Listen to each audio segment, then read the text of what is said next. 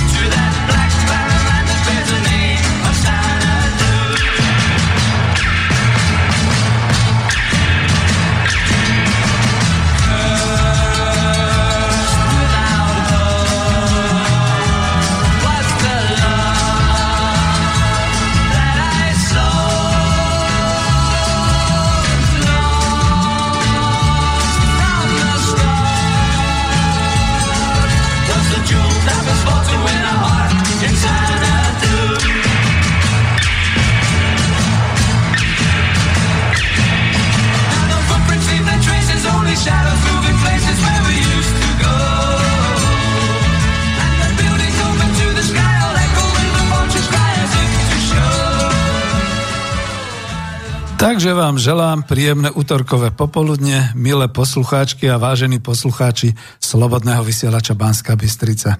Z Bratislavského štúdia Slobodného vysielača sa k vám prihovára Peter Zajac Vanka, váš dobrovoľník a redaktor aj technik v tejto chvíli. Vysielame opäť reláciu Ekonomická demokracia.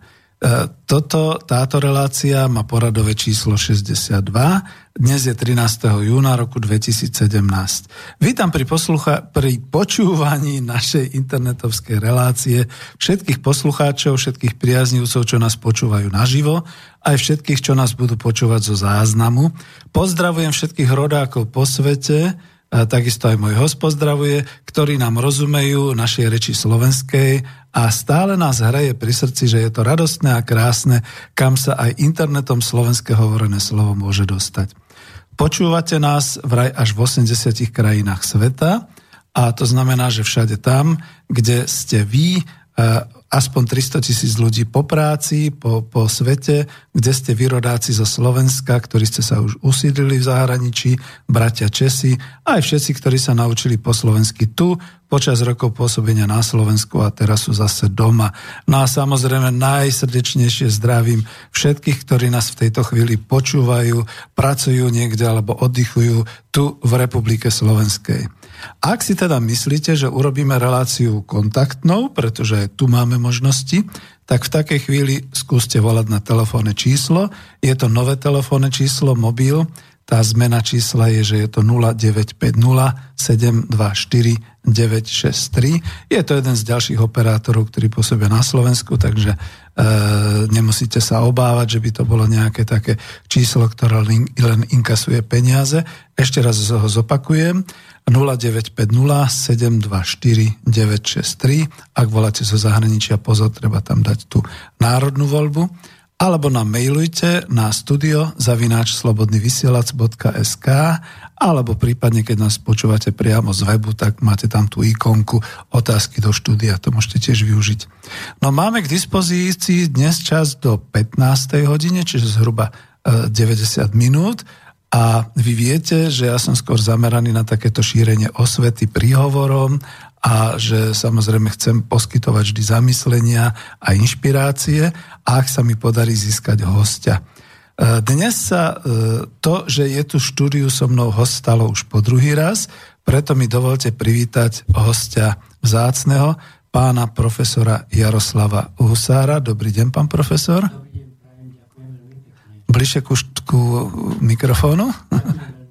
Dobre. Hej, e, čo sa týka toho, že o čom bude dnes reč, tak pán profesor ako makroekonom, ako ekonom zaoberajúci sa ekonomickými e, úvahami so zameraním na národné hospodárstvo a ekonómiu ako vedu, e, bude znova spomínať a prezentovať určité myšlienky tak, ako to bolo v ekonomickej demokracii číslo 60. A dnešná téma je teda skôr taká, že Zajac poveda Husára, je to o popularizovaní makroekonómie. Ak ste si ovšem v avizu k relácii pozreli, už len to avizo naznačuje, že budeme niečo zvažovať, sú tam také tie váhy, 5 druhov takých tých váh, doslova takých uh, obchodných by som povedal. My sme tu v relácii číslo 60 prezentovali, čo je to motor ekonomiky. Pokúsil som sa tu na základe popisu pána profesora sám si nakresli taký ten krvný obeh národného hospodárstva, teda odborne povedané cirkulárny tok hospodárstva. Vyšlo mi to na také štyri podsystémy, ktoré sme tu kreslili, podsystémy hospodárstva, ktorými sú domácnosť, finančný trh, vláda, teda štát a podniky. A k tomu sme vlastne kreslili také tie všetky toky vstupov a výstupov, ktoré cirkulujú v tomto hospodárskom systéme. Preto sa to nazýva motor ekonomiky. Tu sa ráta totiž to už aj s transferami medzi jednotlivými podsystémami hospodárstva. Je to ideálny popis motora ekonomiky. Prirodzene, že nepopisujeme povedzme práve dnes tú situáciu Slovenska v globálnej ekonomike, ale každý takýto popis nám hlavne slúži na mapovanie e, situácie podľa tzv. ideálnej mapy, lebo my všetci to robíme tak, aj keď e, sme niekde v teréne, že sa pozrieme na mapu a porovnávame to s, s realitou a naopak zase, keď niečo nám na tej realite nesedí, tak si to porovnáme s mapou. Čiže toto sú tie diagramy, je to veľmi významné to takto vnímať. A potom zvažujeme na rôznych váhach opatrenia, aby hospodárstvo bežalo tak, ako dobre vyladený motor. No, vyprávam už dlhšie, ale minulú reláciu som zase využil ja, tú ekonomickú demokraciu 61, to aj pánu profesorovi teraz už hovorím, že e, v podstate som dal si námahu pátrať, kedy vlastne vznikla na území Slovenska národná ekonomika, tak ako sme ju vlastne definovali ten cyklus, ten, cirkulárny. Skúste si to vypočuť, je to zaujímavé, podnetné a smutné na tom však je, to konštatujem ja, že pomaly sa dá konštatovať koniec rozplynutie sa národného hospodárstva na Slovensku v tejto dekáde, možno až do roku 2020, ak s tým nič neurobíme, ak s tým nič nebudeme robiť. Preto je dôležitá aj takáto osveta a preto oslovujem pána profesora Husára, že môžeme pokračovať vlastne v tom vysvetľovaní, ale ubehli tuším dva týždňa, možno aj o niečo viac. Ja som tam dal naozaj do toho aviza tie váhy. Nemusíme začať tým. Skôr sa opýtam, pán profesor, že či je niečo nové, alebo čo by ste nám chceli teraz takto na úvod povedať, než sa odrazíme zase k takej tej osvete prezentácii. Nech sa páči, máte slovo.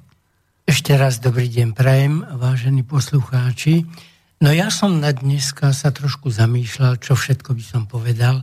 A keďže som napísal pánovi predsedovi vlády a dal som to na vedomie aj predsedovi parlamentu, aj pánovi prezidentovi, ten list a týkal sa programového, posledného programového vyhlásenia vlády.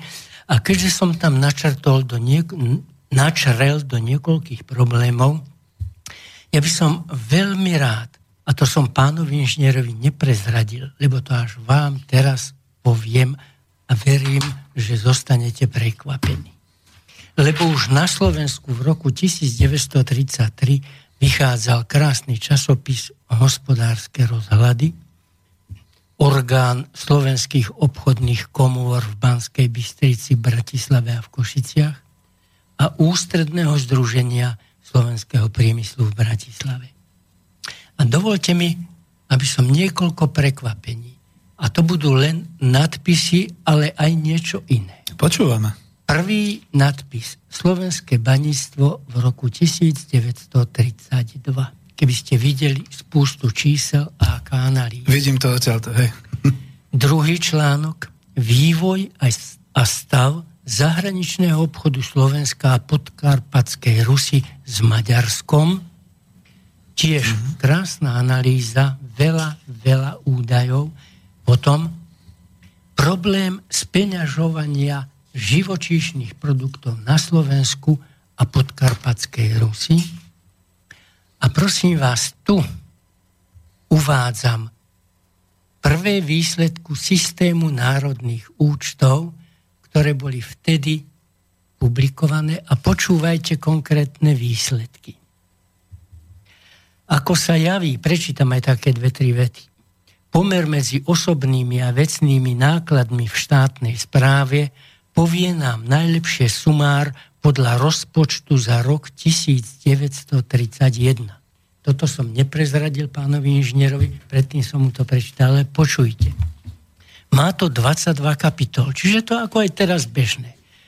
A pozrite si, čo tam máme ako prvé. Prezident republiky 10 miliónov 210 800 korún.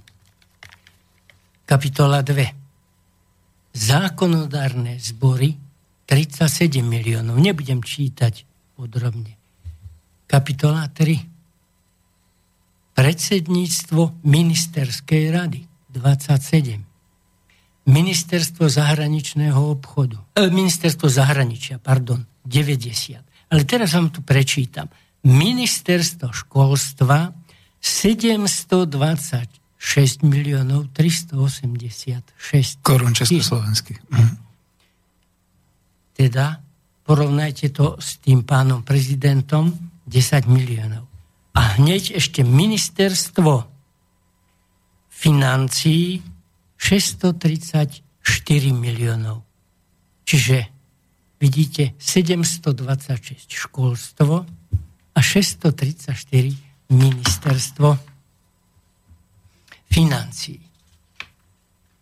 Čiže viac sa dávalo na vzdelávanie. Viac sa dávalo na vzdelávanie. Hospodár, ďalší článok. Hospodárska situácia Slovenska od júna 1932 do konca 1933. Prosím vás, a teraz ešte ostanem pri tom istom časopise, ale z roku 1947. Prosím vás, prečo o tomto hovorím? lebo ja na tieto, ktoré ste počuli, tie nadpisy, vo svojej vedeckej robote a nielen v tej nadvezujem, rozširujem a myslím si, že aj obohacujem. A teda, aby ste videli, že slovenskí ekonómovia skutočne veľmi dávno a dôkladne rozpracovávali ekonomickú teóriu.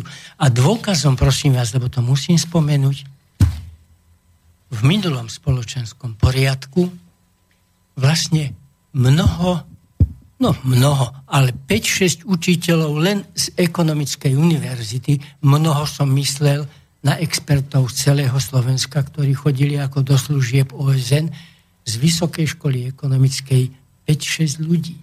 Jeden profesor robil v ústredí OSN vo, v New Yorku. Ja som robil v Ženeve v ústredí OSN, a konkrétne v Európskej hospodárskej komisii. A teda som neustále sledoval, čo sa v tej ekonomike a v ekonomickej vede na Slovensku deje. Takže pozrime si ešte tie hospodárske rozhľady z roku 1947. Aby sme videli na reálnych nadpisoch, o čom všetkom tá ekonomická veda rozprávala. Kanál Odra a Dunaj. No, naši nám toto vykladali ako bohviaká nová téma, uh-huh. neviem čo. Pozrite si tu obchod s Blízkym východom v praxi.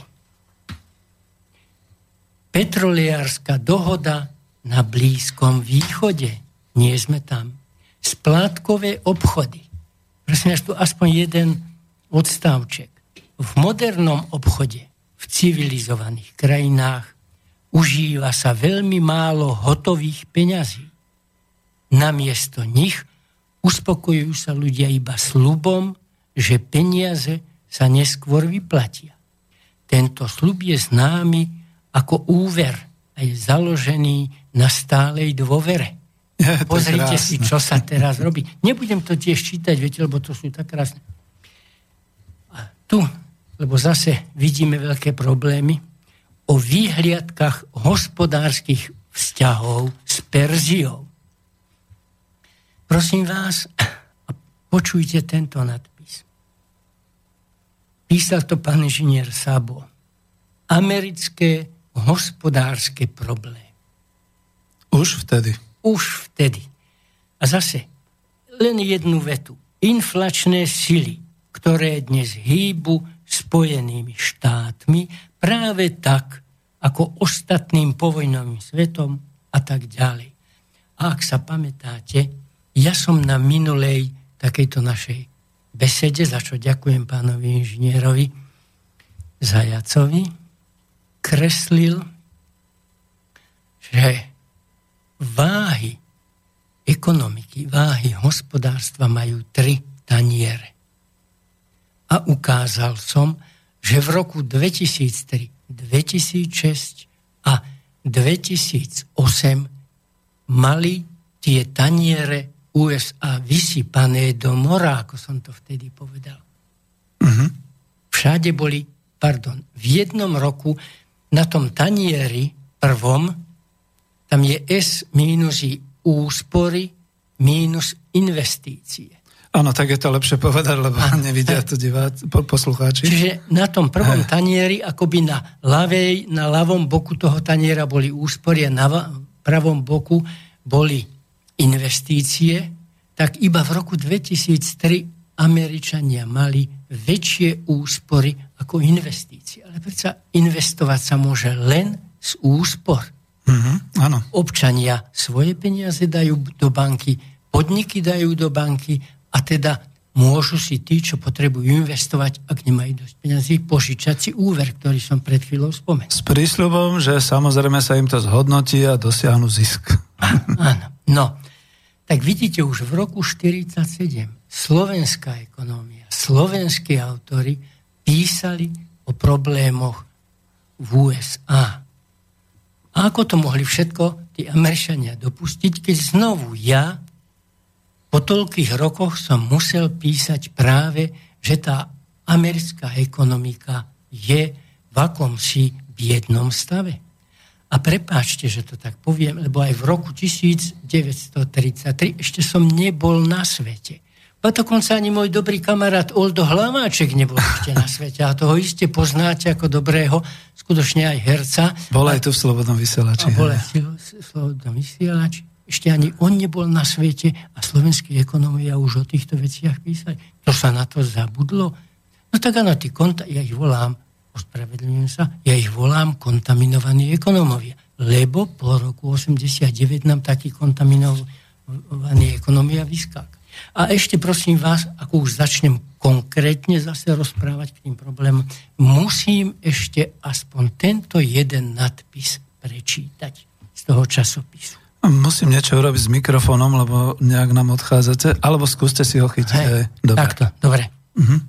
Je burza barometrom hospodárskeho života? Vidíte, už vtedy bola otázka, či je burza skutočne barometrom. A pozrite sa teraz, čo sa robí na finančných trhoch. Veď to je galimatiaž, ja si to tak dovolím povedať. A to je vlastne ten jeden z prvkov toho hospodárskeho systému finančné trhy. No však, mm-hmm. presne to je ono. Čiže vidíte, slovenská ekonomická veda dlhé roky sa efektívne zapájala svojimi poznatky, obohacovaním poznatkov svetovej ekonomickej vedy do riešenia problémov. Uh-huh. A prečo máme teraz problémy s WorldComom, kde si ekonomický šéf dá 8 miliónový plat? Však. No a už ako iba na, na záver, lebo som to minule spomenul. Je tu recenzia, aby som to mohol nazvať, základy hospodárskej vedy od univerzitného profesora Karvaša. To je jedna krásna kniha. Áno, Imrich Karvaš. Imrich. Áno, môžeme mu vďačiť za to, že áno. sa dalo dobre vlastne uskutočniť Slovenské národné povstanie. Bolo to ekonomicky podložené, pripravené. No a teraz začnem čítať, prosím vás, ten list, lebo tam veľmi konkrétne rozprávam o tých problémoch, čo, ktoré som teraz aj tu spomenul. Len vás vyruším, to bol list, ktorý ste teraz posielali, hej? Ten list hm? som posielal 3.4.2016. Aha, hej, dobre. Lebo vtedy sa prejednávalo programové vyhlásenie. Áno, vlastne sa konštituovala vláda, vládna a. koalícia a bolo programové vyhlásenie. Áno, počúvame vás. Vážený pán predseda, vzhľadom na prípravu programového vyhlásenia vlády si dovolujem vysloviť požiadavku, aby obsahovalo niektoré závažné myšlienky, ktoré ďalej hĺbšie špecifikujem. Opodstatnenosť ekonomických rozhodnutí vlády v zátvorke strategických, bežných a aj operatívnych závisí hlavne od toho, aké údaje sa používajú pri zdôvodnení rozhodnutia. Čiže ste, ste pred chvíľou, keď som čítal ten štátny rozpočet z roku 1932. Ako boli tieto údaje interpretované a aká bola ich kvalita. To som už neraz ukázal a minule som to povedal, keď som chcel zostaviť tú rovnicu rovnováhy za Slovensko s mojimi doktorantami, tak sa nám to nepodarilo. Nevedeli sme zistiť S, úspory, nevedeli sme poriadne zistiť príjmy vlády, však teda, aká je potom kvalita, keď my ako vedeckí pracovníci, ktorí sa potom doslova hrabeme v tých údajoch, lebo ja mám čas na to. A, a mne tam na, na jednom účte uvádzajú 28 nejakú položku a na druhom 32. A neviete, čo to je. A neviem, nie, nie len to. A prečo je tam ten rozdiel? Mala by to byť tá istá položka, za chvíľku budem ukazovať tie účty a je rozdielna. A práve jednou z hlavných úloh dneška je zvýšiť opodstatnenosť hospodárskych rozhodnutí. Prosím vás, a toto som tam napísal čiernym, aby bolo jasne vidieť. Z toho následne plynú rastúce požiadavky na ekonomické informácie v oblasti tvorby hospodárskej politiky, štátny rozpočet obyčajne uvádza iba hodnotu HDP, hodnotu inflácie a hodnotu nezamestnanosti. Áno, toho sa držia ako modlí. Hrubý domáci produkt, nezamestnanosť, inflácia. A keď by som to povedal prehnane, tak sú to skoro zbytočné čísla. Pred chvíľou som uvádzal veľmi konkrétne čísla z roku 32 a kde tam to školstvo tak veľmi dobre vypadalo a teraz náš pán minister má problémy, aby uspokojil potreby učiteľov a žiaľ Bohu, títo učiteľia musia ísť do ulic, aby bojovali za, vás, za vlastné platy. Teda musíme zvýrazniť sústavu ukazovateľov, ich hodnovernosť, podrobnosť a nie iba agregované hodnoty. Pred chvíľou som tam veľmi presne uvádzal celkom konkrétne údaje z kancelária prezidenta. Však? A včasnosť. A toto som mu počiarkol. Forma vyjadrenia ekonomických dát musí zabezpečiť adekvátne zobrazenie tých reálnych ekonomických procesov, s ktorými je spojené riadenie ekonomiky, ktoré uskutočňuje vláda. To som mu počiarkol. Však forma vyjadrenia napríklad sústava národných účtov, ale budem ukazovať aj iné formy. Pokladám za nevyhnutné, aby vo vyhlásení boli takéto formulácie. A to som znovu napísal čierny. A teraz čítam, čo si myslím, že by tam malo byť. Vláda zabezpečí obohatenie makroekonomickej databázy pre konštrukciu a schválenie štátneho rozpočtu v Národnej rade SR, a to predovšetkým ukazovateľa HDP známymi makroekonomickými väzbami a vzťahmi jednotlivých zložiek tohto agregátu, ktoré umožňujú predovšetkým sledovať rovnováhu ekonomiky, čiže to sú tie tri taniere, ano. vzťahov medzi HDP, hrubým národným produktom, netonárodným produktom a národným príjmom, ako aj hodnotu HDP ako súčtu. A teraz toto dobre počúvaj ako súčtu príjmov domácností, príjmov podnikov a príjmov vlády. Viď príloha 1. Ja ju tu mám, mohol by som ju teraz veľmi presne prečítať, možno ju nie spomenám. Presne som im napísal, ako by tieto vzťahy mali vypadať. A v číselných údajoch to tam uvádzam. Však táto sústava tabuliek poskytne hlboký vhľad do útrop fungovania ekonomiky a umožní odhaliť problémy a odkryť ich príčiny.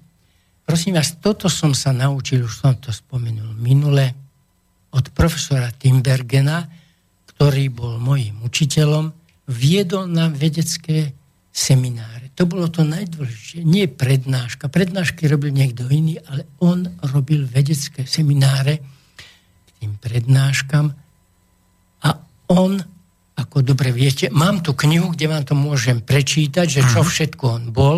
Pán inžinier vidí, že to tu mám. A bol predsedom Centrálneho plánovacieho úradu v Holandsku a bol profesorom však. A ten nám vždy hovorí, čo je najdôležitejšie? Where we want to go. Kde chceme ísť? Kam chceme prvá, kráčať, jasné. Hm. To je prvá otázka, na ktorú ekonom musí od, odpovedať. Takto nám začínal každý seminár, prosím vás. A druhá bola hneď how to get there. Ako sa tam dostaneme. To my musíme veľmi presne vedieť.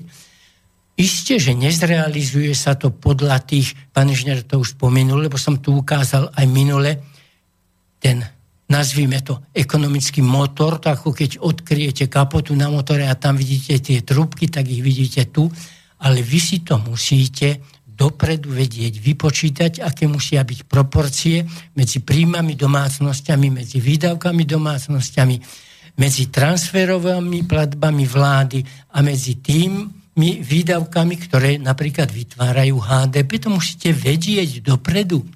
Nemusí sa to tak splniť. Ale bolo by zle, keby ste by boli plánovali transferové platby, teda napríklad moje, alebo aj vaše, ktorí ste už na penzii dôchodky, boli by tam dali 4 eurá však a bolo tam treba 7, lebo predtým ste si vypočítali, že tam je potrebné dať 7 eur a teraz dáte 4. My nemáme možnosť tejto kontroly. No ale aby som ešte pokračoval, čo druhé, čo som požadoval. Vláda zabezpečí pre potreby ekonomickej analýzy, ekonomického vývoja ekonomiky SR konštrukciu tabulky vybraných makroekonomických veličín, cíl, círka 30, pozri príloha 2. No tu asi sa budem snažiť nejak túto rýchlo teraz nájsť, lebo tu ešte kde si mám. Áno, už aj mám. A pán inžinier to tu aj vidí. Ja som urobil, prosím vás, výber 30 ukazovateľov. A to ste rok, aj poslali tam vlastne. Hej. To som tam mhm. poslal. Uh, za rok 2007 a 2008 som aj vy, vyplnil tie údaje, lebo to je veľmi veľa, ale no počúvajte, tak tam ako prvé som chcel makroekonomické veličiny. Výdavková metóda, ktorou sa počíta HDP. Výdavky obyvateľstva a tam sú miliardy. Investičné výdavky miliardy. Výdavky vlády zase nejak export a import. To musí byť mínus. Keď to spočítam tieto údaje, to mi musí dať hrubý domáci produkt výdavkovou metódou. Uh-huh. A zároveň vyžadujem, aby tá prá, aby tá vláda pre nás všetkých zároveň publikovala, lebo toto, táto výdavková metóda, prosím vás, pozrite sa na vlastnú dlaň a z hľadiska, z, hľadiska vašej dlane vypadá tá vaša ruka inak, ako z pohľadu jej chrbta. Takže ako náhle nám, toto som ešte pánovi Klausovi, prosím vás, zatelefonoval, keď viedol jednu reláciu, že nestačí výdavkovú metódu. Že to je len strana má dať, ale ja potrebujem aj stranu dal. Áno, vy ste dosť kritizovali, že vlastne všetci sa zaoberajú len tými výdavkami, že to je síce fajn ako štátny rozpočet výdavky, ale že vlastne zanedbávajú tú časť príjmovú. Mhm. Čiže máme druhú metódu, prosím vás, a musím dostať tie isté súčty, potom príjmová metóda, kompenzácie zamestnancom. Prečo som to nazval kompenzácie? No lebo tam nemôžu byť len tie mzdy, čo tí ľudia dostávajú. Oni predsa majú dostávať aj nejaké iné benefity, nejaké odmeny. Čiže tam treba uviesť celé kompenzácie. A vyčísliť samozrejme. A vyčísliť. Keď k tomu pridám netto hospodársky výsledok za krajinu, tak musím dostať, to sa volá netto národný produkt keď k tomuto pripočítam nepriame dane mínus subvencie a pripočítam odpisy, musím dostať znovu to HDP príjmovou metódou. Ja teraz môžem veriť, keď týmito dvomi spôsobmi, sú to celkom iné čísla, keď som dostal rovnakú hodnotu, môžem dôverovať, že do HDP je toľko. Ale keď sa tam pozriete ďalej, hneď som dal, že štatistická diskrepancia. Lebo prosím vás, Áno, nemáme ešte štatistiky. takú štatistiku, už máme počítače, ale viete čo, ja som na štatistickom úrade takéto roboty ešte robil ako asistent, keď ma tam posielal šéf katedry, že vieš čo, chod tam sa robí teraz toto a toto, teda aj keď sa dával veľký dôraz na to, aby tá štatistika presne vy, vyčíslila tie hodnoty. Presa tam vznikne medzi týmito dvoma hodnotami štatistická diskrepancia však. A keď tú štatistickú diskrepanciu pripočítam k tomu HDP príjmovou metodou, musím dostať HDP výdavkovou metodou. To inak neexistuje. Však a teraz požadujem ďalší ukazovateľ. A ešte sa to tam muselo rovnať, e, muselo to byť vyrovnané. no veď potom to muselo byť vyrovnané. Mhm. Ďalší ukazovateľ, ktorý tá vláda, alebo som mu to, na, to napísal, základná makroekonomická databáza ekonomiky SR, základ pre tvorbu hospodárskej politiky, predseda vlády. Takúto tabulku by on mal dostať. Reálny HDP, teda vtedy som uvažoval, ceny z roku 203, lebo takto štatistický úrad schválil, že a toto sa tiež mení, vidíte, a to je ten ďalší problém. Raz sa reálny HDP počíta v roku 2003 a potom k roku 2007 a už tedy boli celkom iné ceny a tak ďalej. A teraz ďalšie, čo požadujem, však miera rastu reálneho HDP a tu, ale vpravo musia byť tie roky, ktoré tam... Ja som tu mal 2007, 2008 a ďalšie som dal, nech pokračujú. Však potom som mal ostatné údaje, prosím vás. Lebo nestačí iba o týchto údajoch. A už som to spomenul, oni sa uspokoja rast HDP, rast nezamestnanosti a rast inflácie. No čo to je?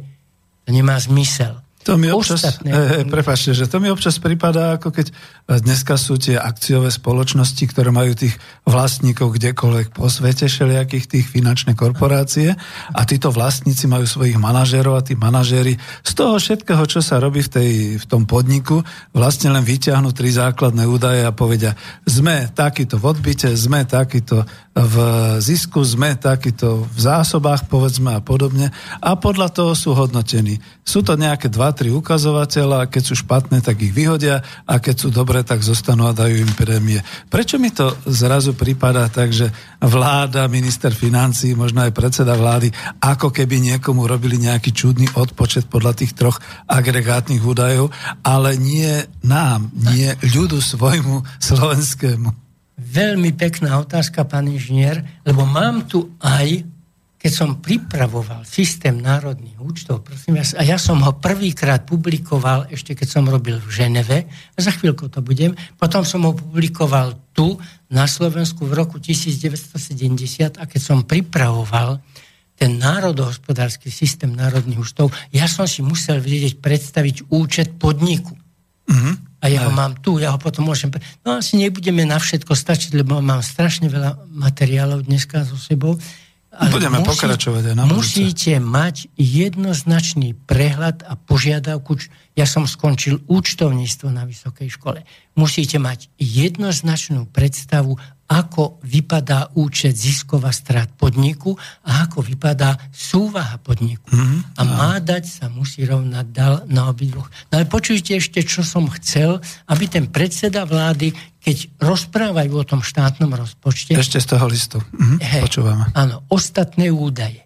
Populácia, pracovná sila, teda v miliónoch, zamestnaní, nezamestnaní, percento populácie v pracovnom veku, miera nezamestnanosti, reálny HDP per capita, mier, mm-hmm. reálneho HDP, miera rastu reálneho HDP. A teraz prosím vás, bez toho nemôžu, veď to budem zase aj tam za chvíľu v tom liste čítať, ponuka peňazí M2 HDP deflátor, to je jedna miera inflácie, prosím vás. Tu som ešte nikdy nevidel, aby bola vypočítaná. Mm. Však index cien spotrebiteľa, inflácia meraná ICS a posledná polážka, saldo bežného účtu platobnej bilancie. Lebo obchodnú bilanciu už mám pri tom HDP, lebo tam je, však to HDP rovná sa C plus I plus G plus X minus M. X minus M, export minus import, to je práve obchodná bilancia. Však, takže ako vidí aj pán inžinier, je to 30 riadkov, myslím, však a takto by mohlo byť 5-6 stĺpcov, pomedzme, lebo nemôžete rozprávať iba o roku 2018. My by sme mali vedieť aj v roku 2023, čo sa urobí no to áno. Pán profesor, ja už tak sa motivujem, že už asi budeme robiť cez YouTube nejaké videá, kde bude možné ukázať potom aj tieto číselné údaje a podobne. Už na tom pracujem, takže snáď sa niečo bude nadariť. Nech sa páči. Teraz, prosím vás, ďalšie, čo som mu napísal. Vláda zabezpečí, aby Národná banka Slovenska publikovala každoročne súvahu NBS Prosím, ja som občan Národnej tejto banky republiky. Národnej banky mm. Slovenska. Ja som občan tejto republiky. To je náhoda, že som ekonóm a že sa nejak i hĺbšie rozumiem do tej súvahy NBS ako bežný občan. Ale prečo by aj bežný občan nemal vidieť, aká je súvaha Národnej banky Slovenska? Veď každý z nás má doma peniaze, ale máte aj v bankách, v Tatra banke, alebo v niektorej máte svoje úspory. A vy teda veľmi pe- podrobne to potrebujete vedieť. Ale prosím vás, hlavne požadujem, aby vláda zabezpečila, že tá Národná banka bude poskytovať tabulku zdrojov a použitia monetárnej bázy. A tu píšem, viď príloha 3. Ale hovorím, to by som strašne dlho musel. Ale ja som im to všetko takto pekne, o čom som písal, tak som im hneď dal, ako by to ideálne malo vypadať, lebo prosím vás, keď som robil v Ženeve na tej komparácii krajín regiónu EHK na báze input-output tabuliek, to všetko sme museli vyčistiť. To mm. muselo byť jasné. A tu to tiež mám, lebo to celé založil pán profesor Mirdal. Znovu mám tu ten, tú knihu a tento človek povedal, to nemôže takto istá európska hospodárska komisia, my musíme robiť a ten jeho návrh sa potom prijal a tak vznikla tá, kom, tá sekcia, na ktorej som robil ja, mm. tá robila tú komparáciu krajín regiónu EHK na bázu input tabuliek, za chvíľu sa k tomu dostane. A analýzu vplyvov zmeny štruktúry peňažných agregátov M1, M2, M3. To by som vás znovu musel hlboko vysvetľovať. Ale keby som to tak trošku... Hej, je tak, to ešte stále z toho listu.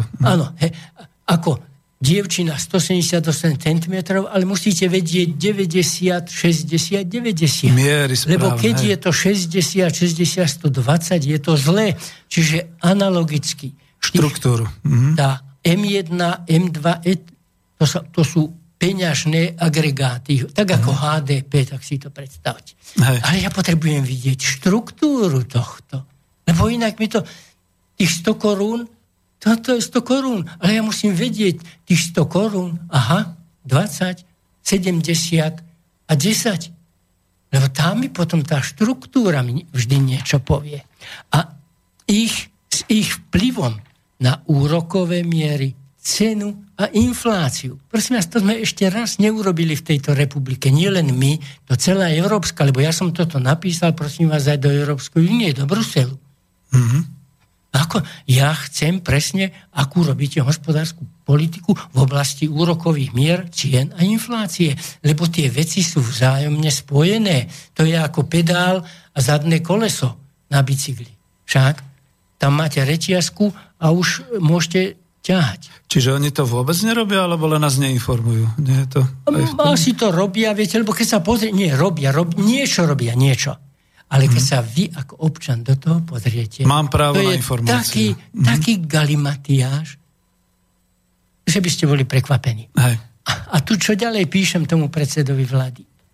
Použil som trošku také pejoratívne slovo. Je priam smiešne, keď guvernér a viceguvernér, neraz som ich to videl urobiť, Národnej banky Slovenska hovoria v TV o prognóze HDP a nezamestnanosti toto nie je ich vec. HDP, o to sa musí starať vláda a štatistický úrad, lebo to sú tí, čo HDP, ale oni sa musia starať o peňažné agregáty M1, M2, 3. Lebo to som ešte mu dal do zátvorky. To má robiť štatistický úrad. A nešpecifikujú ciele monetárnej politiky.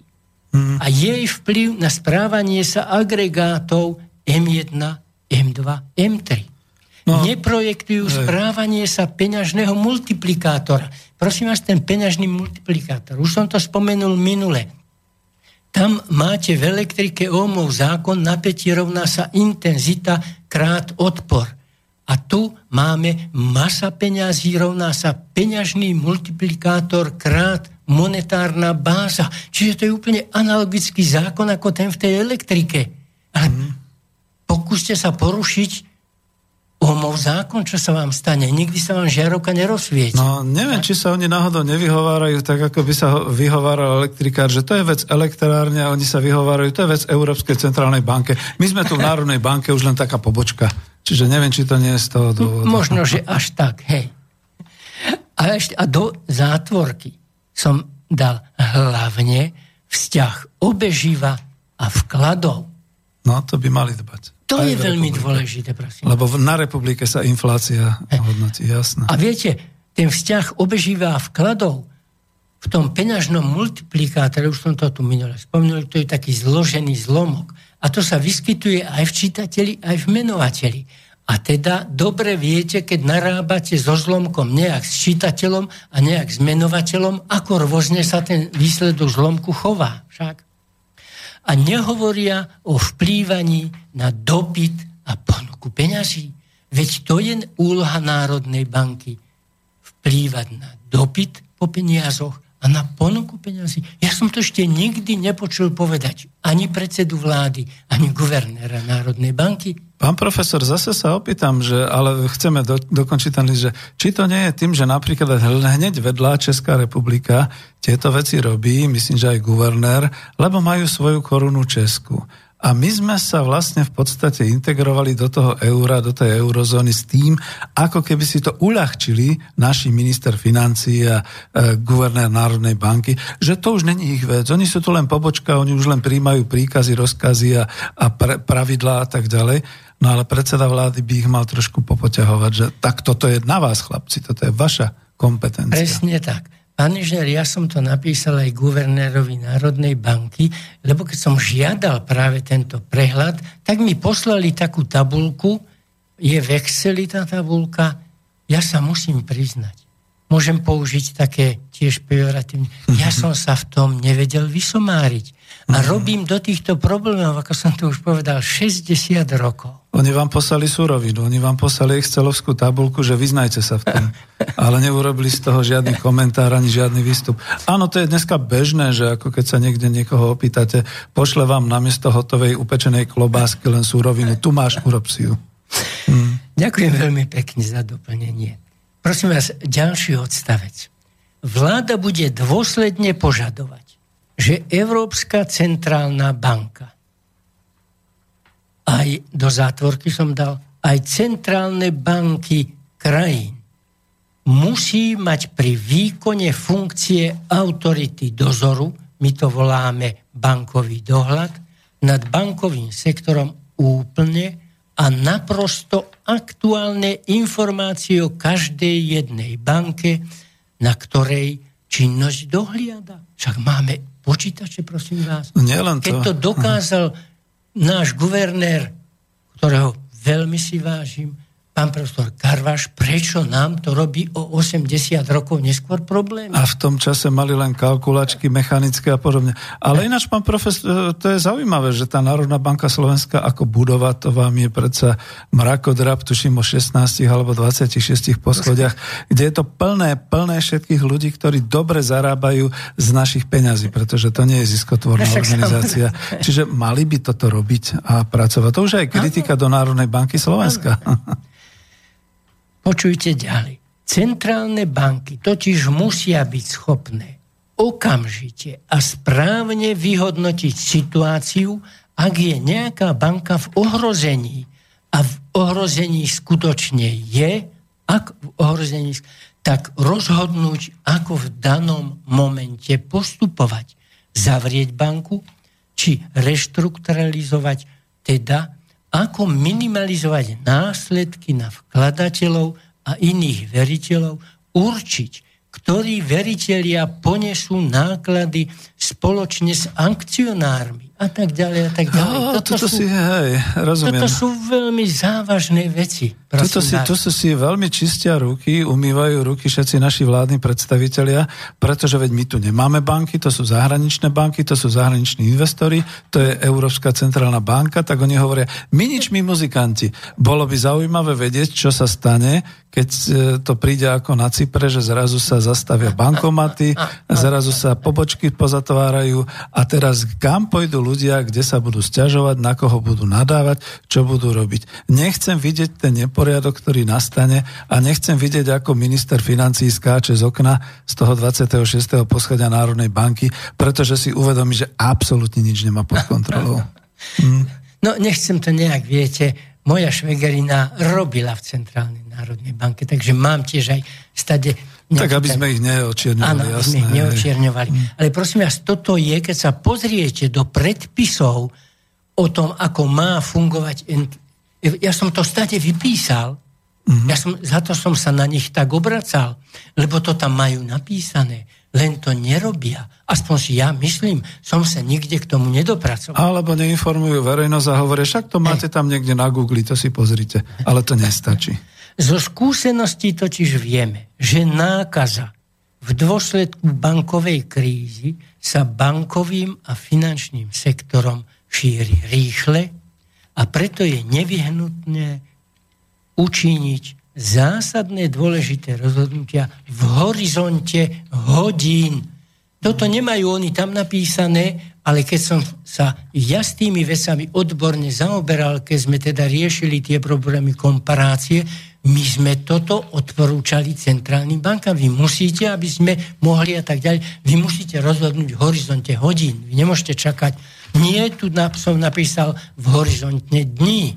Nie v horizonte, v mhm. horizonte hodín musia rozhodnúť. Potreba dokonalej informovanosti na strane autority dohľadu je preto neoddiskutovateľná. Podmienkou dokonalej informovanosti dnes ECB nesplňa.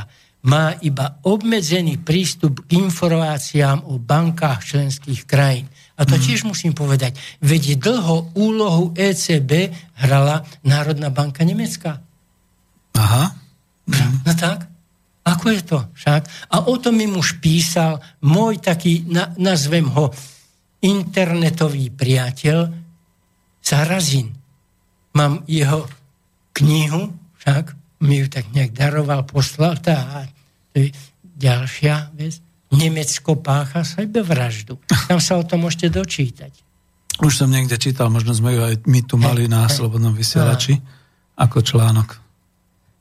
Ďalší odstavec, ktorý som napísal pánovi predsedovi vlády, poslal to pánovi prezidentovi Kiskovi a pánovi Dankovi, predsedovi Národnej rady. Treba jasne definovať, autoritu ECB, akú bude mať pri akejkoľvek intervencii do fungovania bankového sektoru. Aha, áno. To je, to je možnosťou intervenovať, reštrukturalizovať a prípadne rekapitalizovať oh, ohrozené banky sú dnes vybavené výhradne inštitúcie dohľadu nad finančným trhom na národnej úrovni. To je o stupeň nižšie, by som povedal. No, no, hej. No, my sme sa Fiskálna, toho zbavili. Hej. A, a toto som napísal čiernym, prosím vás. Fiskálna únia nie je nutným krokom v oblasti koordinácie monetárnej a fiskálnej politiky. Mm-hmm. Ja, ja tomu rozumiem, skúsim to preložiť tou rečou, že podstate ako Brusel je trošku ďaleko a aj nemecká Deutsche Bank na to, že keď sa tu začne rozvíjať nejaká tlaková níž, aby som to tak ľudsky povedal, s tým, že zrazu niekde nastane nedostatok peňazí alebo niekde sa začne niečo skladať, že ľudia prestanú splácať alebo naopak, že čo si bude, čo bude nejakým spôsobom podcenené a podobne a že ľudia zrazu začnú vyberať z bankomatov a podobne. Kto to prosím vás pekne zastaví? My sa pýtame teraz nie, že by sme vyvolávali nejakú paniku, ale teraz si predstavte, že zrazu zo dňa na deň v pondelok ráno ľudia zistia, že sa im prevody nerobia, že nejaká banka proste klaká, že je už s tým nejaký problém začnú sa stávať na bankomaty, nebude hotovosť, všetky takéto veci. Veď to bolo bežné. Nielen Donbass, Cyprus, Islán, všetky tieto krajiny, vedľa nedávno, dokonca aj Grécko. A čo potom bude robiť predseda vlády, minister financí, guvernér Národnej banky? Pôjdu sa pýtať e, do Bruselu alebo do Štrasburgu, čo majú robiť? Pán inžinier, ale najhoršie na tom je, že ja toto mám v knihách, ja som to učil mhm. študákov, teda oni vedia, ako sa to má robiť. Však, a oni sa dostanú do Národnej banky a to, čo sa naučili, tie poznatky nemôžu aplikovať. No tak, nemôžu to... aplikovať, jasné. Mhm. No tak, nač, a skúšku ten človek u nás na bankovníctve, na ekonomickej univerzite, alebo na tých iných špecializáciách mhm. na národohospodárskej fakulte, oni sa musia, zase použijem pejoratívne, nabifliť povinnosti Európskej centrálnej banky, uh-huh. dostane trojku, lebo ten jeden paragraf tam zabudol, však, a, a tá realita je celkom ďaleko od toho. No ale keďže máme ešte strašne veľa, pán inžinier, no, tak, tak aspoň... budeme pokračovať na budúce, ale dokončíme list, jasne. Áno. Uh-huh. Vláda zabezpečí využívanie systému národných účtov Systém národného účtovníctva je oficiálnym spôsobom merania tokov produktu, tokov produktu a národného príjmu v ekonomike. Používame systém ESA podľa metodiky Eurostatu, ktorý je neprehľadný a tak je pre vládu treba spracovať kolobeh finančných tokov v systéme účtov. Pozri príloha 4. Mám ho tu. A tam sú tie národné účty. A ta, tam je tých 5 povedať. účtov, mm. ktoré sa vám tak zapáčili a že ste ešte potom aj nakreslili tam tie krásne váhy a tak ďalej. Áno, to je má dať dal. To, to tam, mm. to nemôže inak byť. Teda mám tu tú prílohu 4, no len tu, keby som rozoberal pre poslucháčov, tak za hodinu ju nerozoberiem. Pán profesor, Ale... urobíme to tak, že skončíme potom ten list, aspoň stručne na, ukážeme tých 5 národných účtov, z ktorých po slovne teda popíšeme a stretneme sa na budúce, to je v poriadku. Hej, vy, hej, hej. vy skončíte ten list, ja potom dám pesničku, aby sme si oddychli. Dobre, to dobre, áno, mhm. fajn. On je usporiadajúcim rámcom rozhodujúcich makroekonomických agregátov pre, analýza, pre analýzu determinácie HDP. Systém národných účtov. Áno. Systém národných mm. účtov. Čiže aj národného príjmu. Ja mm. chcem vidieť aj ten národný príjem. Ja mám svoj príjem, ale ja chcem vidieť aj celý náš národ, aký má príjem. Však, a ten sa líši od toho HDP, ktoré sa a, teraz uvádza. Mhm. Vla, ďalej. A toto je už prosím vás posledný odstavec, potom môže ísť tá pesnička. Vláda bude iniciovať, aby sa každé tri roky prejednala na samitoch Európskej únie komparácia krajín regiónu Európskej únie na báze input-output tabuliek, ktoré sa teraz povinne konštruujú vo všetkých krajinách Európskej únie. Pozri prílohu 5. Tu som nedoniesol, lebo to je bychla, prosím vás, tam má 300 strán tá bychla. Áno, to sú vstupy, výstupy. Hej, toho celého. No, no, hovorím, to má, to má 300 strán. A poskytujú dôkladný obraz o fungovaní ekonomik krajín EÚ s identifikáciou vzájomných väzieb krajín a tak odhalujú problémy príslušnej ekonomiky a poskytujú potrebnú množinu zásahov do fungovania ekonomiky. A v zátvorke som pánovi predsedovi vlády napísal nie čarovanie z kryštálovej gule. Týmto som zakončil, prosím vás. Toto sú všetko významné tvrdenia. Treba sa vrátiť, ja to tak niekedy vravím, k má dať a dal. Toto musí platiť nielen každý podnikateľ. Pozrite sa, ako dôkladne dbá, aký má účet zisková mm, strana a, a účet súvahy. Vy ste mi darovali vašu knihu, kde to krásne o tom píšete, mm. ale to isté musí platiť za národné hospodárstvo. To ten musí vedieť. Toto by mal minister financí predovšetkým presadzovať. On by mal chytiť zabr, zabradu predsedu štatistického úradu povedať, ty mi musíš tento systém takto zabezpečiť. Ja to metodologicky takto požadujem. To nemôže inak byť. Ďakujem pekne zatiaľ. Ďakujem. Než dáme pesničku už len jediné, e, odpovedali vám aspoň? Stačí stručná bodka na záver. Nie, prosím. Neodpovedali. Však teraz som napísal, viete o tom, mm. dneska som dostal z ministerstva hospodárstva, lebo práve tu mám stratégia hospodárskej politiky Slovenskej republiky do roku 2030. Mm-hmm. Neviem, či si to môžem dovolať, dovoliť povedať po maďarsky nese fogmek šemio. Tuto máš tyto, nič to nie je, ale je to dobre. Ospravedlňujem sa za takéto veľmi povrchné Ja, ja to viem ešte strašnejšie povedať po slovensky, že tu máš to a chyť si to, ale to sa až po desiatej. Dobre, e, ďakujem pekne, no to je to, k čomu sme dospeli. Dáme pesničku hlavne kvôli sebe, aby sme si oddychli a vy poslucháči, keď ste, môžete nás volať, respektíve po pesničke pokračujeme ďalej.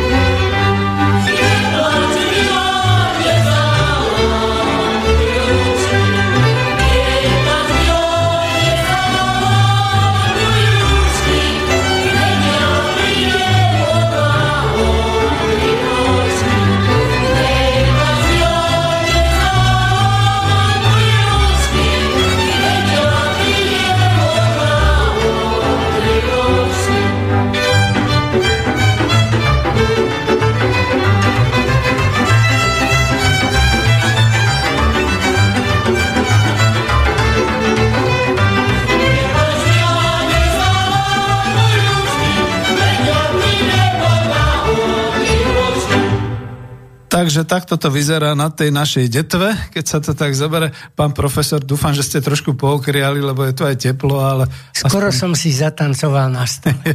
to je dobré. Ako ja na, na to, tejto relácii ekonomická demokracia nemám až tak týchto ľudových pesniček, ale s radosťou pripravil som aj ďalšie, len už naozaj čas, lebo je pol tretej, máme poslednú polhodinku, tak ako boli tri polhodinky, takže pokiaľ nikto nezavolal, a už asi ani, prepačte, poviem to tak, nevolajte, lebo vidím, že to už pôjde do archívu, potom tam to budete počúvať, ale aj tak poviem to číslo 0950 724 963 a studio e, zavináč slobodnyvysielac.sk. Zatiaľ nám tam prišiel, neverili by ste, že nám tam prišiel nejaký mail, kde nás nejaký e, správca nejakých fondov pozýva pozrieť si jeho fondy a tak ďalej, takže počúvajú tieto makroekonomické relácie, skôr tí financovia, ale bolo by dobre, keby aj naozaj ľudia to pochopili. No a my pokračujeme ďalej, trošku osviežení v tom, že e, nie len, že sme rozobrali ten list, čo ste poslali, cez prestávku ste povedali, že ste takto oslovovali mnohých predsedov vlád. Všetkých. Hej, ale horšie je, že ani len odpoveď nedostávate a toto je nejak tak na Slovensku také to sa stalo takým folklórom, že pokiaľ nie ste nejaký predseda nejakej správnej rady a predseda a prezident niečoho, tak potom ako e, od bežného človeka sa to ako asi, asi, asi sa im zdá, že to ani nepatrí odpovedať. Takže takto to vyzerá. Máme systém národných účtov. O to vás poprosím. Veľmi ale nech sa páči. Ďakujem. Hej. Pán inžinier, ale naozaj ja si pripravím dneska, už som Jasne. akceptoval, že prídem mm. ešte raz ja si dneska pripravím pre ten systém národných účtov ten vstupný krok, uh-huh. aby tí ľudia mali z toho úplne pôžitok, že o tom budem Dobre, rozprávať. jasné. Prosím vás, mňa naučili, keď chceli povedať, ako vypadá vesmír, tak náš, nakreslite si gulovočku a okolo ho dajte kruh. Uh-huh. Tá gulovočka, to je slnko a na tom kruhu je naša planéta Zem. No a potom Kepler prišiel na to, hops, to nie je tak, je tam elipsa. Tak prosím vás, ja začnem vysvetľovať tento systém národných účtov veľmi jednoducho, lebo každý z vás mm-hmm. si môže zrobiť, ja som si to včera tak zobral, zobral som si dvojevrovku, urobil som si tri okruhy. Prvý mm-hmm. okruh som nehal voľný, v druhom kruhu som urobil vodorovnú čiaru a v treťom kruhu som si urobil taký kríž, teda jednu vodorovnú. Sú to kružnice, alebo sú to tri kruhy separátne? Tri kruhy separátne. Separátne, dobre. Hej. Mhm. Vidíte, ak sa na tieto tri obrázky pozriete, tak čo dostanete? Čím menej časti má objekt, tým je jednoduchší. Mhm. Však? Lebo už keď sa pozriem tam na ten kríž, už je to také. A teraz si zoberte ešte ďalšie tri kruhy, a teraz som urobil do toho prvého kruhu najskôr veľké X a to som v strede prečiarkol. Potom som si predstavil, ja to budem vysvetľovať cez... Toto je príprav pre systém národných účtov. Dobre, teraz sa už divíte, to Hej, možno, hej. že... No, ja si to kreslím. Hm, a teraz prosím vás, teda už keď mám tam nakreslené to X a tú čiaru cez stred toho X, mm-hmm. tak teraz si predstavím, že to sú akoby hodin, hodinky a majú toľko ručičiek. Jasne. A teraz som tie ručičky upravil tak, že na ľavej strane mi zostal taký kruhový výsek najväčší a tie si tam hoci ako usporiadajte, len nech majú rôzne plochy tie výseky. Mm-hmm. Lebo tam, keď bolo to X, tak tam mali byť tie kruhové výseky také rovné, ak by sa vám to podarilo. Tie ďalej, tie ďalšie, tí 6 ručičiek, teraz hoci ako si poposúvajte, však, no už vidíte, že ešte ten prvý krok bol celkom zrozumiteľný, lebo boli rovnaké tie časti. Mm-hmm. Už keď ste tie hodinky pomiešali, už tam boli nerovné tie časti. A teraz si predstavte, že tento kruh je zo skla a ten kruh vám spadol a tam, kde ste mali tie ručičky, že tam sa vám to tak ideálne porozbíjalo, celé zostalo, len okolo tých čiar vám vznikla akoby také pílkové zúbky. Aha. Tak? Čiže potrebujete vidieť vlastne akési Keby ste mali poskladať teraz tento rozbitý kruh, mm-hmm. však museli by byť súladné tie pílkové zuby, aby sa to poskladalo. Však, mm. čiže tu to hovorím. čím je jednoduchší ten geometrický útvar, tým ľahšie ho poskladám. Ale už keď je komplikovaný ako ten, však, to už je taký komplex pre mňa. A ten by som už dlho asi skladal, kým by som dostal ten kruh z toho, keď som to z tej zemi zdvihol. A teraz už teda vieme, že hospodárstvo je nejaký takýto komplex. Mm-hmm. Tento posledný kruh mi hovoril o tom, že to je už nejaký komplexný geometrický útvar. No a teraz, aby sme išli k tomu systému národných účtov. A znovu začnem veľmi jednoducho. Nech si naši vážení a stení poslucháči urobia štvorec, povedzme 3x3 cm. Mám. A urobia si v prvom centimetre vodorovnú čiaru, v druhom centimetre vodorovnú čiaru. Z, a podobne, vodorovnú, jasne. Hej, mm-hmm. A podobne nech si urobia prvý stĺpec, druhý stĺpec. Dru... Ano, Takže mám. majú, mm. máme 3x3 štvorec. Áno, hej. A napíšme si 1, 2, 3, 4, 5, 6. Odkiaľ začať? Od, od vrchu? Pravo hore, dajme si jedničku. Áno, to bola múdra mm. otázka. Mm-hmm. Uvidíme za chvíľu prečo. Takže máme 1, 2, 3, 4, 5, 6, 7, 8, 9. V týchto číslach sa veľmi ľahko vyznám. A urobte si len takýto jednoduchý matematický úkon. Ten prvý stĺpec vydelte osmimi, budete mať jednu osminu, štyri osminy, sedem mm-hmm. osmín. Druhý stĺpec bude dve štvrtiny, 5 štvrtín, 8 štvrtín. A tretí stĺpec budú tri poloviny, 6 polovín a 9 polovín. Mm-hmm. V tom prvom štvorci sme videli, dostali, videli sme nejaký zmysel tam toho, aký bol. Tie čísla boli tak pekne už usporiadanie. Teraz, keď sa pozriem na tieto zlomky, už sa neviem rozhodnúť, ktoré číslo je väčšie. Však už sa dostávam do problémov. A teraz, ja som to videlil, prosím, lebo mám doma Excel a tak som dostal to, ja ich prečítam. Ten prvý riadok 0,125 05 15, druhý riadok 0,50 1,25 3 a tretí riadok 0,875 2 a 4,5. Vidíte, len som zmenil zlomky na desatinné čísla a už som zase dostal a viem pekne usporiadať od najmenšieho po najväčší. A vidíte, a už sme práve pri tej input-output tabulke, ktorú som už neraz spomenul, uh-huh. a s mhm. nej teraz skonštruujeme presne aj ten prvý systém národného účtovníctva. Znovu, keď by ste mali také isté, taký istý ten štvorec a urobíte si tam tri riadky a tri stĺpce, teraz ten prvý riadok si nazvite polnohospodárstvo, druhý riadok si nazvite priemysel a, polno, e, priemysel a stavebníctvo a stretí obchod a doprava. A no, ten prvý stĺpec no znovu polnohospodárstvo, priemysel a stavebníctvo a doprava. Výborne. Hej, teraz tu, tu, tu, tu, tu som chcel, pretože už som sa aj ja strácal v tom, Hej.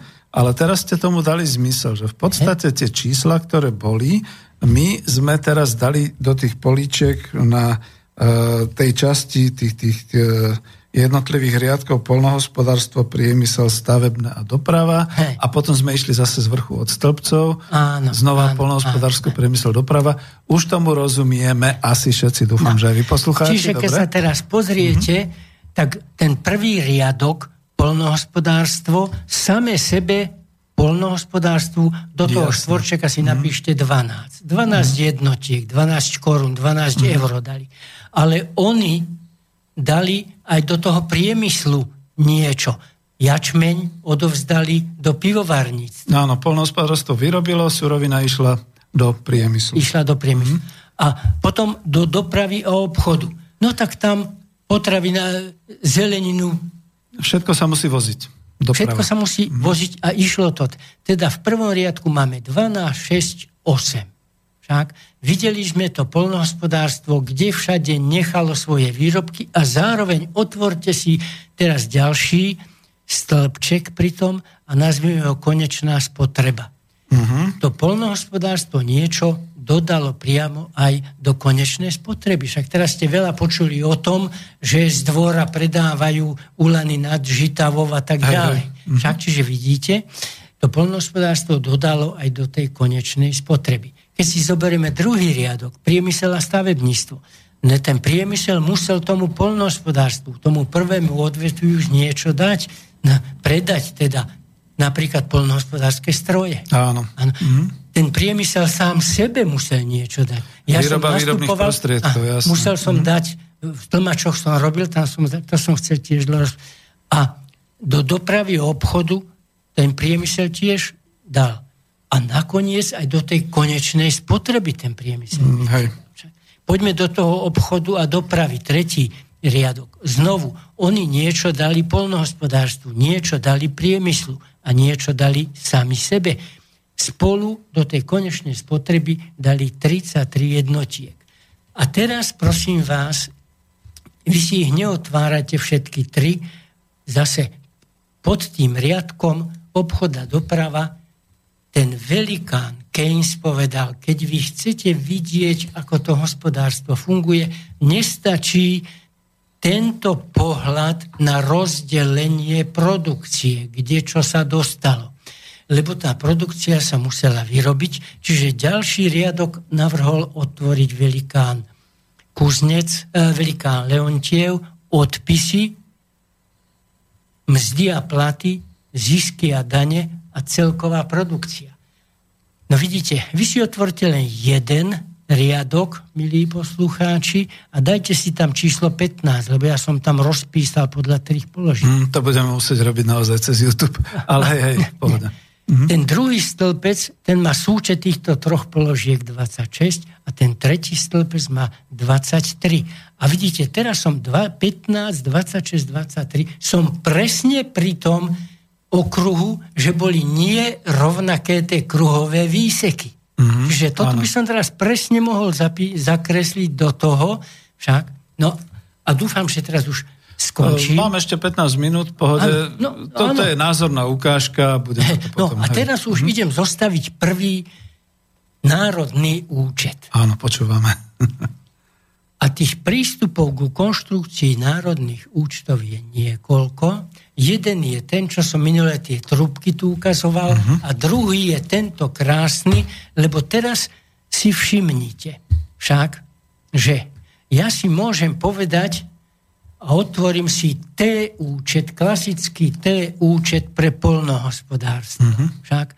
A vidím, že to polnohospodárstvo, takže na pravú stranu toho T účka napíšem 12, 6, 8 a 24. Na pravej strane už mám.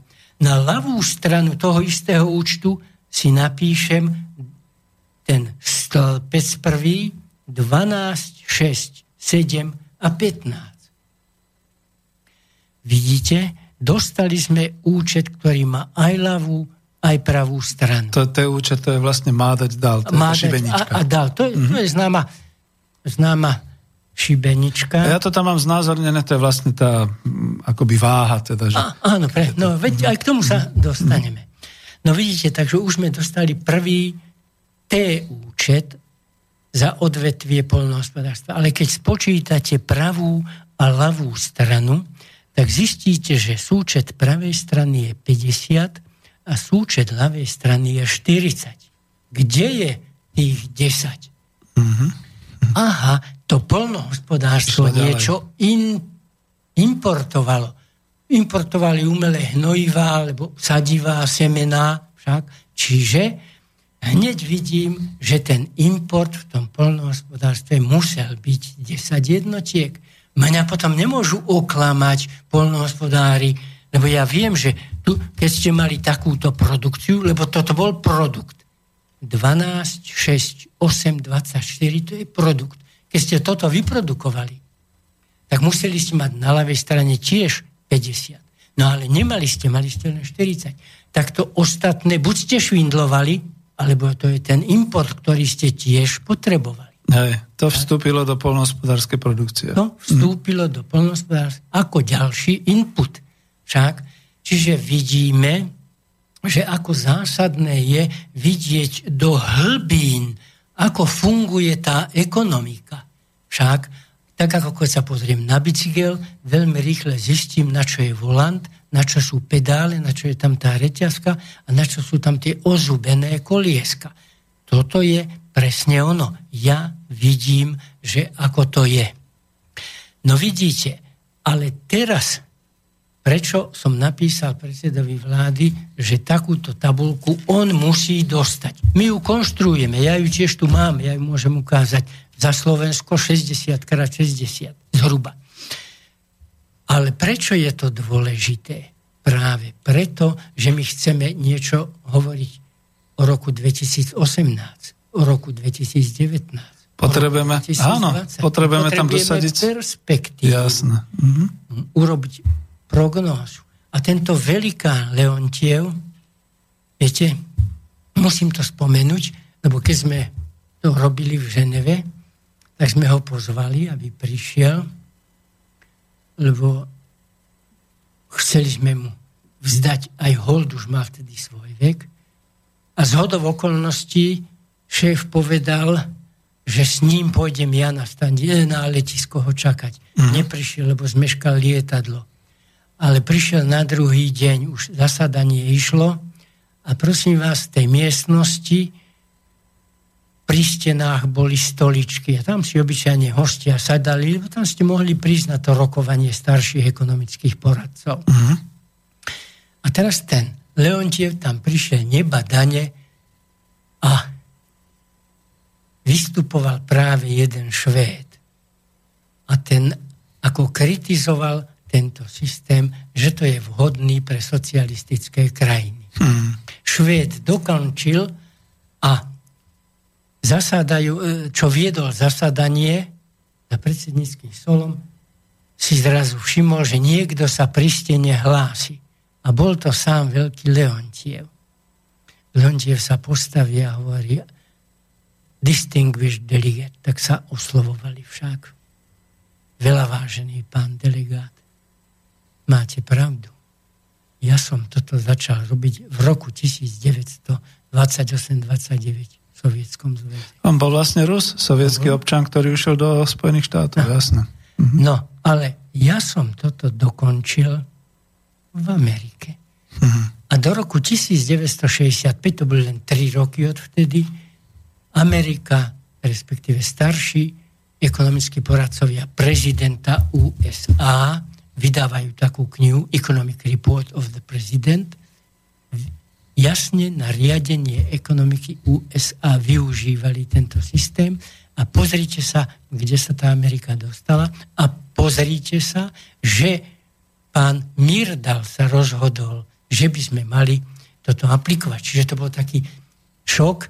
A potom nás na druhý deň ráno zvolá šéf, profesor Roaje, francúz, veľký ekonom a hovorí, vážení kolegovia, prišiel za mňou švédsky delegát, pozval ma na večeru a poprosil ma, aby som vás ráno zvolal a ospravedlnil sa pred všetkými vami, ktoré ste tú robotu, lebo to je strašná robota, viete, to sa no, takto to sú všetko výpočty, analýzy, pozbierať dáta. To pozbierať tá dáta, mm. to bolo toho, i keď tam bolo také uznesenia vlády, rešpektovali, takže ich input-output tabulky nám oni posielali ale my sme ich všetky museli modifikovať na tabulku 22x22, lebo Rumunsko malo najmenšiu tabulku 22x22, ale hmm. Československo malo 250x250. No tak to boli iné odbory a systémy. No takže to bolo strašne veľa roboty. No takže tento profesor Rohaje sa nám potom na druhý deň poďakoval, že aby sme to tak zrešpektovali. Čiže vidíte, prosím vás, táto tabulka sa trošku podobá na šachovnicovú tabulku. Mm, áno. V tej šachovnicovej tabulky sa tiež musíte ako si vyznať. Ja som len slabo hral šach, takže aj syn ma nabil však. Ale v tejto input-output tabulke som sa asi dosť vyznal, respektíve sa aj vyznám. A teraz som ukázal vznik jedného účtu do systému národných účtov, ak by sme ten systém národných účtov robili podľa odvetví. Áno. Ale my ho chceme urobiť nie len podľa odvetví, ten systém národných účtov, lebo to je ďalšia kontrola. My sme ten systém národných účtov urobili aj tak, ako to vyžadoval velikán Kuznec. Asi sa ten kolobeh tokov, aby bol zobrazený, lebo keď sa pozriete, ja mám tu, minule som vykladal, však že keď otvoríte kapotu toho motora, tak vidíte tam Áno, tie tam trúbky. sú tie štyri prvky, teda štyri podsystémy no, a, vidíte. tie vstupy, výstupy Hej. jednotlivých. Tuto sú tie podniky, tak toto je teraz akoby TUčko podnikov, vidíte Áno, ho? hej. Uh, šibenička podnikov, treba to povedať. Áno, šibenička stredoškolákov. A na pravej strane máme čo? Výdavky obyvateľstva išli k podnikom, výdavky na investície išli podnikom a výdavky vlády išli k podnikom. Však, čiže už máme na tom T účte pravú stranu T účtu vyplnenú. A aká je na ľavej strane? Vidíte? Znovu, presne vidíme až 1, 2, 3, 4, 5 odtokov z tohto účtu. Áno. 5 položiek. A tie sa dajú pekne nielen graficky znázorniť v tejto grafike, ale zároveň dať aj do tých Do tohto účtu. Účtov, do Už tých je z tabuliek. tohto T účet. Aj do týchto Však? tabuliek. Áno, výborne. To je, kto študoval uh, účtovníctvo, ten už teraz má jasno. Má pretože jasno. To je, kto nie, to sme my ostatní, alebo teda nehovorím za seba, ale to sú ostatní, povedzme, poslucháči. Tým to bude uh, lepšie ešte potom, uh, ak to aj teraz ako takto brali, že takto sa to skladá. Za prvé z toho museli pochopiť, že je to obrovská, enormná práca. Zber údajov, kategorizácia údajov, Presne. doloženie tých údajov do tých podsystémov a až potom sa z toho dajú robiť tie agregáty, s ktorými sa tu chváli pán minister financí a, a predseda vlády. Ale máme už posledných nejakých 8 minút. E, Ja len sa opýtam, respektíve poviem tak. e, Nechcem to hovoriť ja svojimi slovami, ale keď sa povie ten systém národných účtov, vieme my ich pomenovať tak, ako sme hovorili, že to je... Áno, za, No, chvíľ, za no, chvíľu hej. môžeme povedať, ale predsa by som ešte chcel. Pán inžinier, teraz sa pozrite na tie domácnosti. Však? A zase si tam dajte T účet. Pozrite ho, T účet. Však? A na pravej strane. Tam sú prítoky do, domác- do domácnosti. A aké tam boli prítoky? Tak prvý prítok tam bol tie zárobky tých ľudí. Mzdy, Príjmy od zamestnávateľov. Príjm, áno. A druhá veľká položka, no to boli, povedzme, penzie a všetky tie transfery. ktoré Transfery tam- od štátu. od, od štátu, ktorý ide do domácnosti.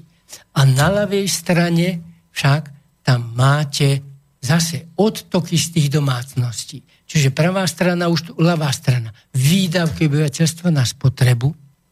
Niečo sme si ušporili To ide do finančného trhu, áno. a niečo nás zdanila vláda. to ide do štátu. Čiže vidíte, už len na tomto krásnom grafe som povedal, čiže musíme tam mať účet podnikov, účet domácnosti. To som sa chcel opýtať. To sú tie národné účty. Čiže jeden z tých účtov je účet No. podnikový, Účet vlády, účet vlády, účet domácnosti, účet domácnosti, účet úspor, účet úspor, účet úspor investície a účet HDP. účet hrubého domáceho produktu. Hej. To je 5 účtov, ktoré som vymyslel teda na báze teórie profesora Kuzneca, keďže mi on aj prednášal. A tak ako som pred chvíľou ukázal, keďže som tu mal tri odvetvia, tak by som mal tri účty odvetvové. Ale ja som si povedal, že budem skladať tie účty tak, aby som finančnou a monetárnou a hospodárskou politikou vlády vplýval na tie agregáty, kde to HDP vzniká, pomocou ktorých agregátnych veličín vzniká. Mm. Aby sme vedeli pôsobiť na to, že hops, keď ja tu mám, že sú toto dane podnikov, tak oplatí sa zasiahnuť do daní podnikov, mm. alebo oplatí sa zasiahnuť do daní obyvateľstva. Však Čiže to nie je sa... politika, že rozhodneme v Národnej rade. Áno, to áno, je o ekonomii, že jednoducho... Že to musíš vypočítať. Uh, treba to vypočítať, aké sú tie optimálne dane, aké sú tie optimálne penzie, aké presne, sú tie presne. optimálne príjmy.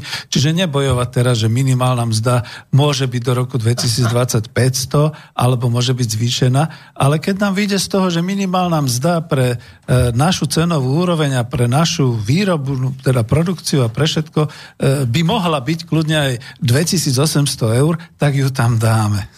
Lebo to nie je politika, ale to je ekonomika.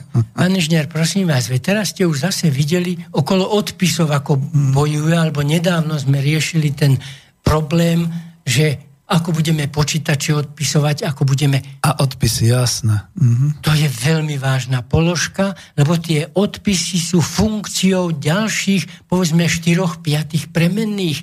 A ja to všetko musím pekne urobiť. Keď už si raz poviem, že HDP je funkciou kapitálu a pracovnej síly, tak môžem vypočítať tú produkčnú funkciu. No ale keď ja si potom poviem, že to HDP je funkciou všetkých týchto veličín, ktoré som dal do tohto grafu, tak analogicky musím to tak urobiť. A ja však mám, povedzme, tu tie modely, ako ho vidíte, že on má niekoľko rovníc, lebo mm-hmm. popisujem každý ten tok aj matematicky, respektíve to urobil veľký Keynes a ten povedal, že to C, výdavky obyvateľstva. Výdavky obyvateľstva sú funkciou národného príjmu. A to je vaša knižka, čo ano, pozerám. Hej, áno, čo... hej, hej, mhm, hej. Jasné. No veľmi ma potešil, však pozrite dám, si. Dám ten názov, aby vedeli. Hej, Prosím. ale hlavne ten ma potešil, ten vydavateľ, lebo pozrite, akého krásneho mamuta, alebo čo tam chcem. Jasné. Knižka sa volá Rozumieme makroekonómii s otáznikom vydavateľstvo Elita Bratislava roku 1993, Jaroslav Husár. A je tam naozaj ten mamut, ktorý sklonil hlavu a pozerá sa pánu profesorovi cez plece na tie rovnice a teda na, na tie diagramy. Veľmi pekne ďakujem. My už máme v podstate nejakých pardon, posledné tri minúty. myslím, že pán profesor, že kľudne urobíme to tak, že pozývam vás na ďalšie na ďalšiu reláciu, kde budeme pokračovať aj s tým systémom národných účtov. Ale neodpustím si jednu vec, lebo ste ma inšpirovali. Teraz bola taká pekná beseda na jednom mass médiu, kde bol e, pán Mačunda, či ako sa volá, to je vlastne predstaviteľ zamestnávateľov, e, bol pán Machina, predstaviteľ odborárov, bol e, premiér Fico a bol teda nejaký ten z tých hlásateľíkov. A tam veľmi pekne presne k týmto témam povedal pán predseda odborov, že dá sa v podstate pekne nejako týmto spôsobom vypočítať, že, že tie investície zahraničných investorov, ktoré sem k nám prichádzajú, sú odpísané, sú teda vyslovene vrátené naspäť v priebehu troch rokov. V Európskej únii v tých najšpičkovejších krajinách je to 6 až 8 rokov. A to je tá jedna vec, to len z toho celého zhrniem.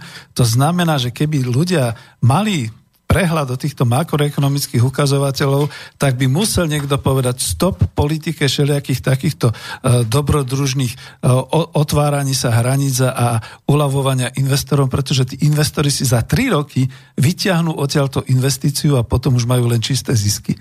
A kde sme to? Čo sme my? Niekde v hlubokej Afrike? Ďakujem že, že pekne, sa robí? že ste pochválili pána predsedu, pretože pánovi Kolárovi, hlavnému pre, prezidentovi KOZ? KOZ som tieto veci všetky povykladal. Takže to už používajú, dobre.